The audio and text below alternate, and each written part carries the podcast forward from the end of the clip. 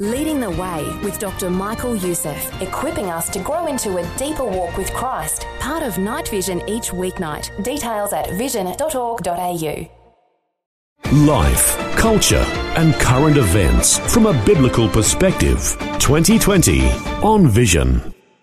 Broadcasting live today, standing together with our friends in the bushfire zone at Batemans Bay in southern New South Wales, partnering with Samaritan's Purse and the first guest I want to introduce us to, his name is Peter.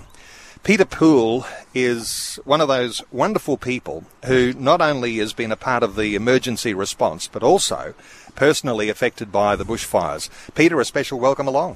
Thank you very much, Neil. Peter, give us a little impression, first of all, your own personal circumstance. Your home, just south of Batemans Bay, uh, what was going on? And uh, just this must be two months ago? Yes. Um, look, it's been quite a, um, a frightful event um, for me. I, I, live actually in the bush near the uh, Moruya Airport, uh, which is around about 15, 20 minutes just south of Batemans Bay. But I've also been living in the bay for 20 years and I've been in different suburbs of the bay, so I know the layout quite well. But where I am, um, with the fuel on the on the ground um, out to, in the bush. It's just horrendous, and um, I can imagine why these fires were so bad. But I've got experience um, and knowledge because I've been with the army and, of course, with the uh, the Marine Rescue um, Association. Um, uh, with uh, New South Wales, Marine Rescue New South Wales, and I've been able to have a knowledge of weather and this has helped me greatly. The biggest problems that we have are the, the different wind directions. Um, and predominantly we've had a, a, northwesterly wind, a northeasterly wind, and of course the uh, the southerly and the southeast winds and the southwest winds.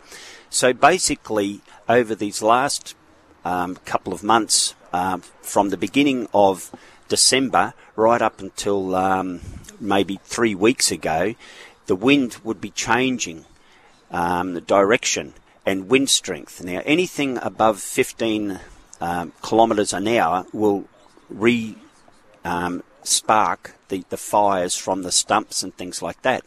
And then when we had other um, stronger winds, then the bushfire would start again from that direction. Now, this is the interesting thing, isn't it, about Batemans Bay and why our friends at Samaritan's Purse are set up here in Batemans Bay, because it wasn't just one bushfire threat. These bushfire threats in Batemans Bay were relentless. Uh, there was something like four or five times that so many homeowners had to go through evacuation procedures. Uh, what was it like for you? Well, I had to evacuate four times, and um, towards the fourth time, and I think I speak with many people, we sort of started to become complacent. Oh, here we go again. But I had to, um, with my experience, I knew that I could not be complacent in actual fact, um, from where I was, um, well, if I go back to December, I was out at Wagga and we had the first Currowan fire. Now, this is before the other fires had started in this region, and I drove from Wagga to uh, Marine Rescue. Um, that was on the, the the 2nd of December. And on the 3rd of December, the Currowan fire started, and that's the one that went just north of Batemans Bay. Um, through to Pebbly Beach, uh, Bawley Point region that way. And it was just north of Nelligen. And um, with Marine Rescue, we jumped onto our 38 um, foot um, boat and uh, we did a, uh, a beach patrol right through to Pebbly Beach. The weather there was ash falling. The smoke was so thick that um, the the sun was just a little golden glow, and uh, you could see you couldn't actually see the flames, but you could see the the, the big golden glow that was um, through the, the dark smoke. And um, that was that was just on that particular day. Peter, I know we've only got you for a few minutes, and when we talk about those sorts of conditions, the hardships that people were under, no doubt people were very fearful at that time too, and any sort of evacuation order is going to raise in people a certain level of anxiety. But you're involved with marine rescue and available through those times, rescuing people off the beach when the bushfires had reached all the way to the beaches. People had fled to the beaches. Give us a little insight there on some of those rescues that you were involved in. Right, the rescues I was involved in uh, was Nelligen. Nelligen was impacted for months, every day, every night, um, and different winds. Um, we went up uh, up the Clyde River through Nelligen, and uh, we we had to do beach rescues there on numerous occasions, um, especially in uh, um, Wapawindi Road area where there was only one road in and it was always um, blocked by fire. So we the only way we could rescue these people was by by um, boat, and um, the the beach rescues, uh, we were fortunate that the fires did not impact right um, near where we were. Um, but Ulladulla came down and uh, went to Bawley Point and did a beach evacuation there. Peter, let me ask you about the people when they've evacuated from their homes, uh, they're on the beach, they see you there in the rescue uh, craft, and you come and you take them onto the boat. What sort of emotional state are people in? Are they running on adrenaline? Is is it the fact that they're in survival mode, or how emotional are people when they're being rescued? Look, it's always time factor. By the time, um, like I spoke to people um, that were in the evacuation centre, and uh, they said that their husbands were going to stay and fight. And their plan was that um, when the fire came, they would down tools, jump in their car, and go straight to the beach. The problem that we do have there is that um, until we have people on the beach, we are not activated. And what happens then also is that if there is huge flames, we can't send our vessels into the flames. So there's always a time delay.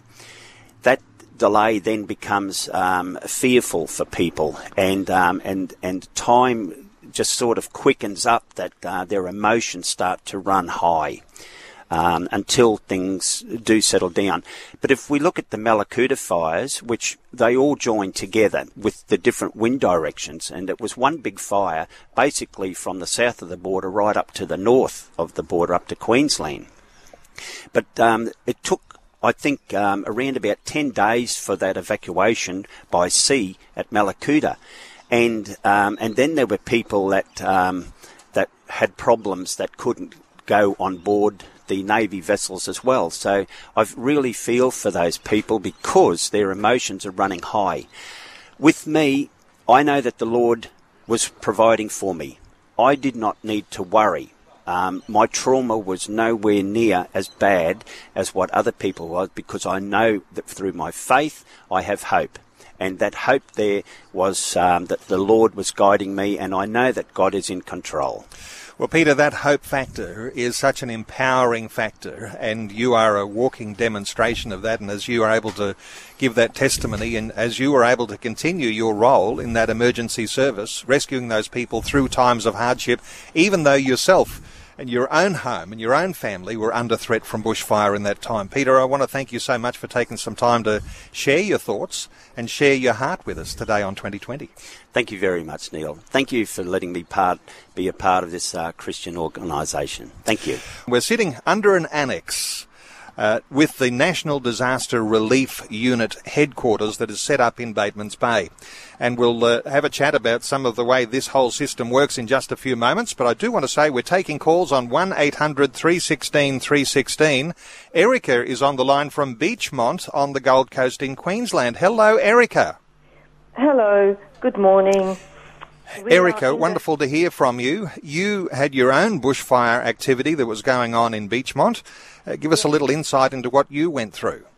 Well, we, my husband and I, are part of the volunteer fire brigade at the Clagiraba station, and some of our members have been away three months at a time over the last wow. um, six months. Anyway, um, our story is about. Um, look, this takes away nothing from those who have lost any loss at all. It is simply to illustrate the glory of God in His kindness and mercy, what He did for us. Right. So a little in a nutshell story, Erica. Yes. What is your story here? The story is that we live in the bottom of a valley, the other side of the ridge, as the crow flies, three and a half kilometers away. The fires were racing up in the middle of the night at 1 a.m. We got an SMS saying, Lower Beechmont area, evacuate now. My husband said, No, I'm sleeping. Let me know when needed. So I got really worried and I went outside and I prayed and I asked the Lord to stop the wind and the wind stopped. And then every two hours the wind would start up again and I went outside and I said, Wind, in Jesus' name, the Lord has stopped you, you stop. And because it was coming from the direction of where the wind was. This whole valley, the people don't even know because one Christian prayed and asked for God's mercy and grace. Um, So, Erica, your home touched. was spared in that circumstance. spared because of the Lord and praying for the whole village, um, valley.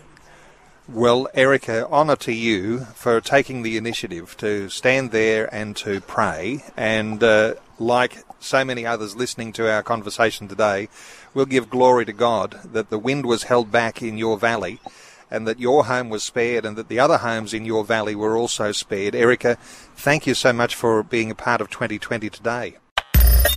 Thanks for taking time to listen to this audio on demand from Vision Christian Media.